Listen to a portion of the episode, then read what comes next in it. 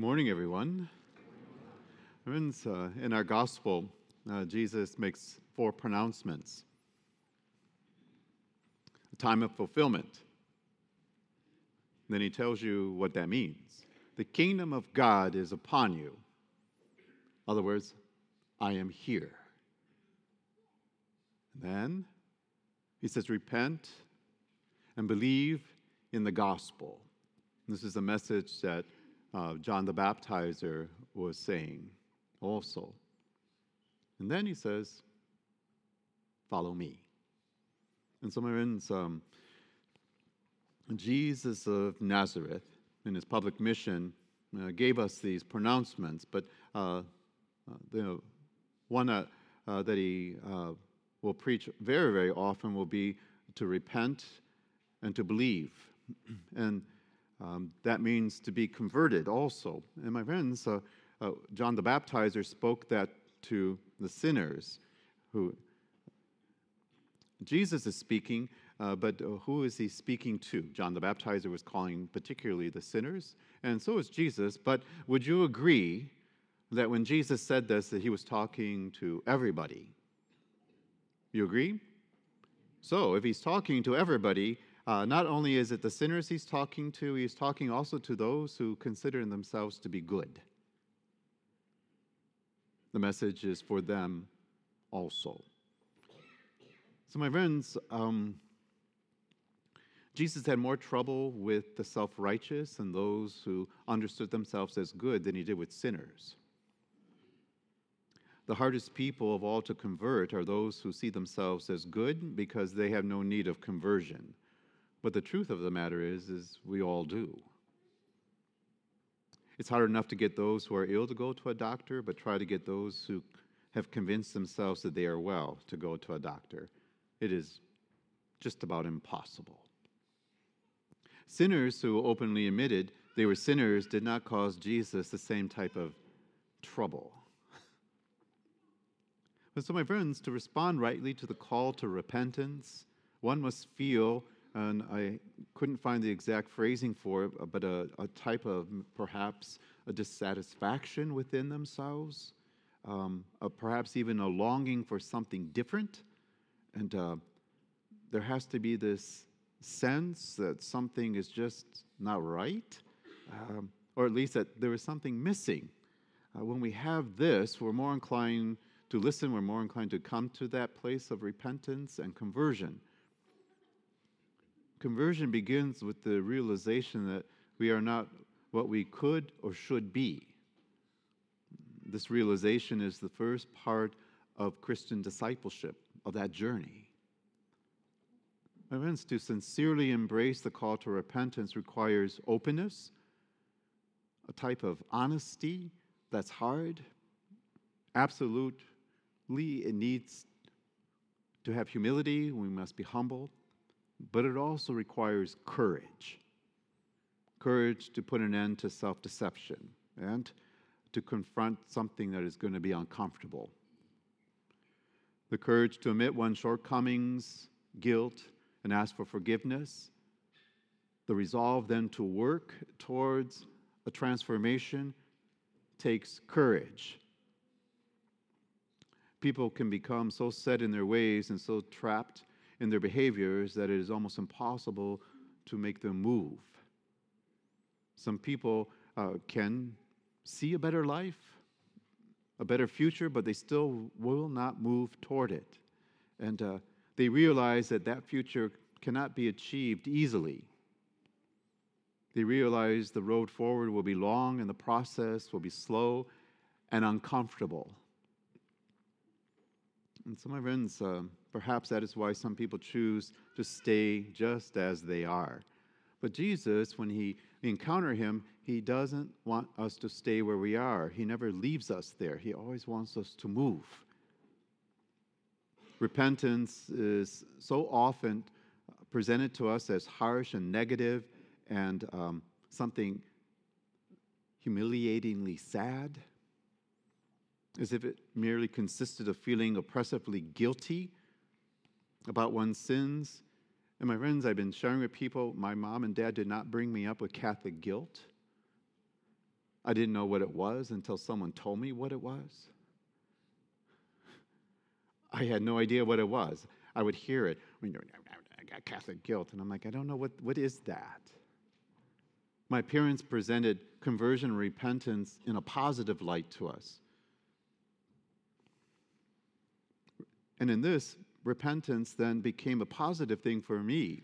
And uh, to repent, yes, is to admit something is not right or well within myself, but it is also to discover something extraordinary about oneself, and namely potential.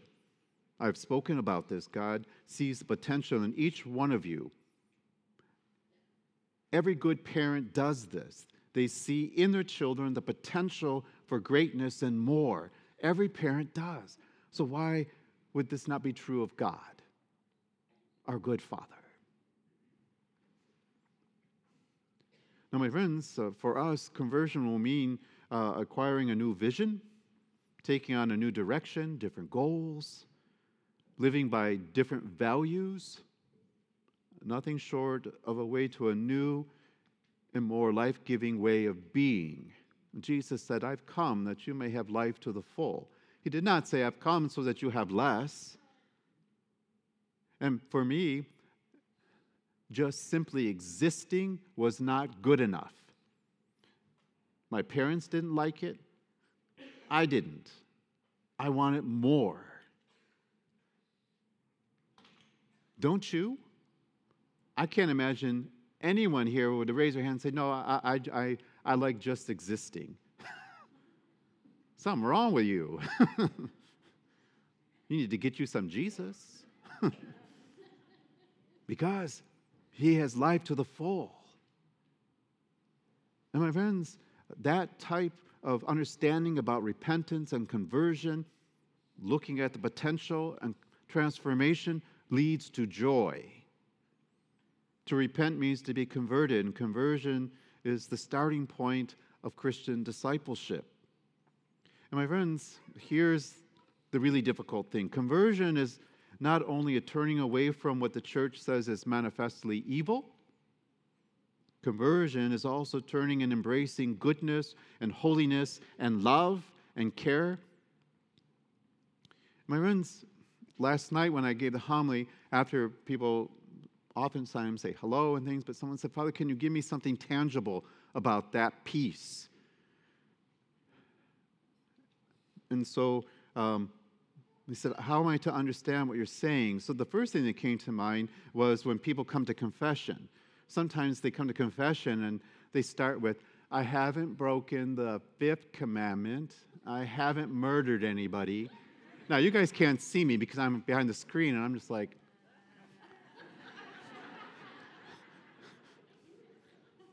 And of course, the priest who has a good heart will say, Well, I'm happy to hear that you haven't murdered anybody. But this room is about the sins you have committed, not the ones you didn't. And there's where the mentality I'm trying to get at. It is not just a sensation of not doing evil, it is about doing good. The city of Nineveh, um, the people there, uh, the city of Nineveh, if, if we could hybrid Las Vegas and New York, you would have Nineveh. Wicked things were going on there. So uh, when Jonah the prophet came, he preached to them, and they converted. Not only did, was there a sensation of evil, but they began to do. They did something. And so, my friends, um, conversion is not only turning away from evil, but it's the embracement of holiness. What would that look like today for you? To be a disciple of Christ is not simply to leave the world behind, but to stay in the world and to do good in it. And Jesus' disciples will use the things of the world differently than others do for the sake of the kingdom. So, my friends, before we can change the world around us, you must change the world that is within you. And that is what conversion, that is what repentance and conversion is about. Amen. And my friends, so I would say, are you ready then uh, because you're repenting and in conversion, are you ready to abandon malicious gossiping? Because that is one of the ones I hear in the confessional all the time. I'm just like, ugh, I'm so tired of hearing about this. This is easy. Stop gossiping. Just stop it. Stop it, stop it, stop it. That's what I want to say. But instead, I'm getting to Santa Claus, Lord, give me the words that I'm supposed to say. it means putting behind deceptions. It means not being greedy. It means not being self righteous, which Jesus had a real problem with. Get rid of the unhealthy anger, resentments. All those things are what the unbelievers are supposed to be doing and have. And these are difficult things to let go of. But when we do, the world changes. So, to follow Jesus, to have repentance and conversion, uh, means to accept the Lord's way. That was one of the things he said, Follow me. He didn't mean just get behind me and watch as I move from this corner to the next. He meant take on my ways, understand what it is that I'm doing, make it primary in your life. And so, my friends, today in 2024, that means that you will stand up for the sacredness of life, all of life, especially in its beginning and in its natural end. No, you do not get to say it doesn't matter to me or it's none of my business. You do not get to sit on the fence about this. Revelation 3:16 Jesus says, "Because you are lukewarm, neither hot or cold, I will spit you out." That is not a nice thing. I don't want Jesus to ever say that to me. He can say you, you were an idiot at times. I don't want him to say, because you were lukewarm, I want nothing to do with you. It means building bridges among people who have divisions and factions, not playing into it.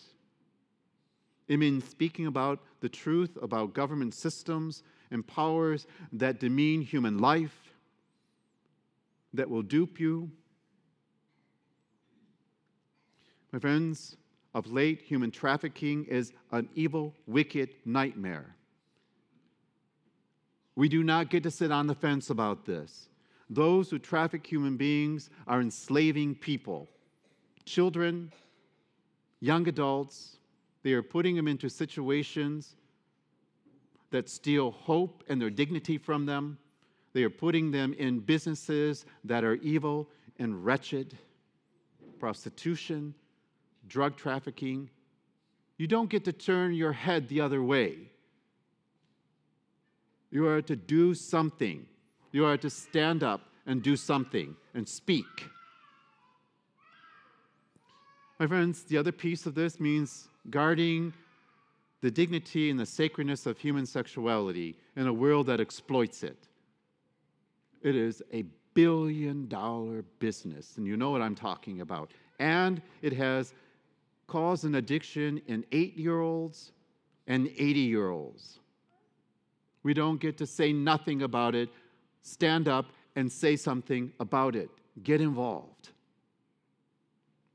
It means guarding the holiness of the sacrament of matrimony in a world that dismisses fidelity and commitment. You live in that world, so do I. I know what they tell. Are you bored? Just find another partner. Don't tell your wife. Oh, don't tell your husband. Oh, better yet, invite the person in. There could be three of you. You know what I'm talking about. As Christians, we reject this. Well, I don't want to make anybody upset. What? You don't want to make anybody upset? Are you crazy? Make them upset. Make them think. It means guarding the importance of the spiritual life in our world. When this world says what matters is just the material things, because that's all there is. Christians reject that ideology.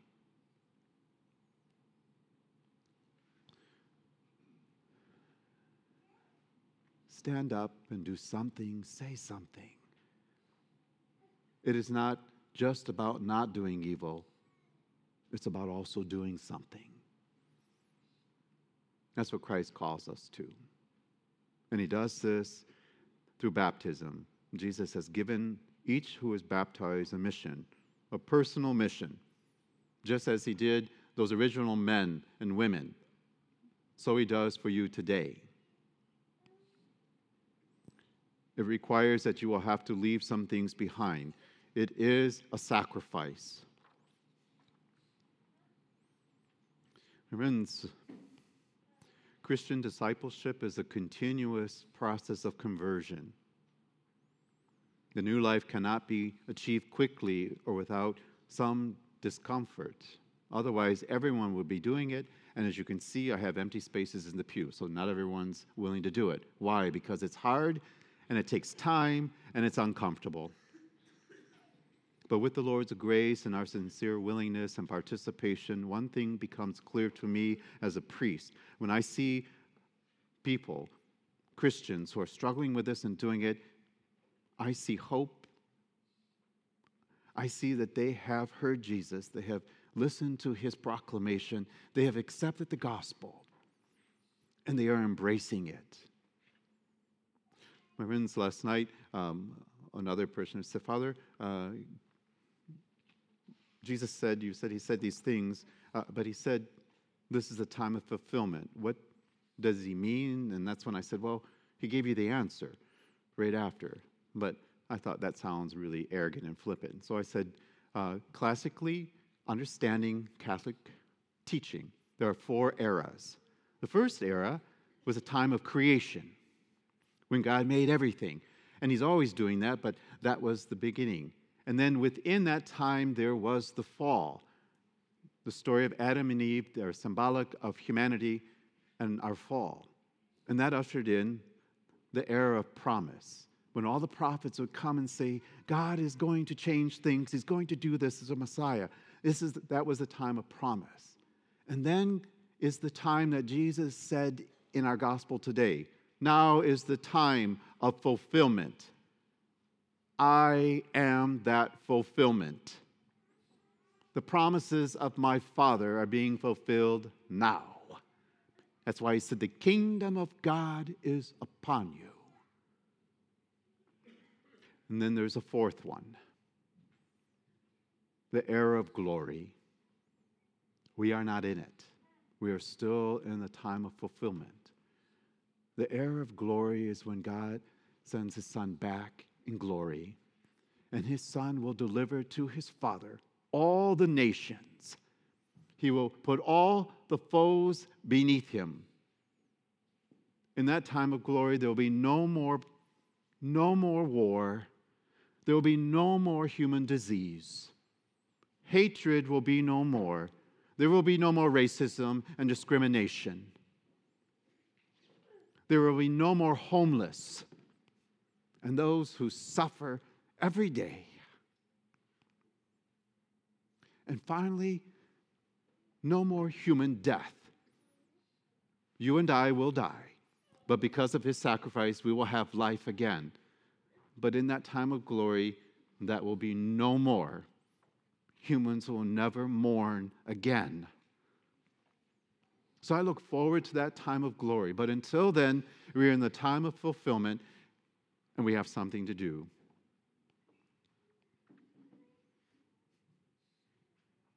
Samuel, baptism, that will be the time of fulfillment for you. Be praying about this.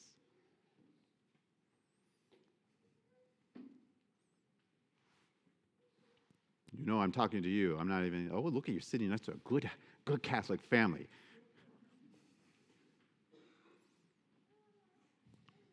Three sixteen Revelations. Because you are neither hot or warm or lukewarm, make your decisions. So you don't hear that from him. Hmm? But all of us, if we are working together as we should be, and doing this, we will help to usher in the age of glory. Don't you want that? Don't you want it? If you are afraid of the age of glory, his second coming, then you have a lot of work to do.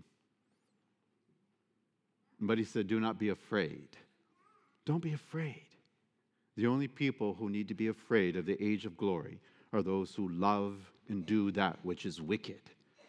Because, as St. Paul said, your time is running. And for any of you who doubt that Christ has called you, he called you into existence. That's the first one. And then he continues to do it. And throughout your life, it changes and takes different directions. Listen and follow him.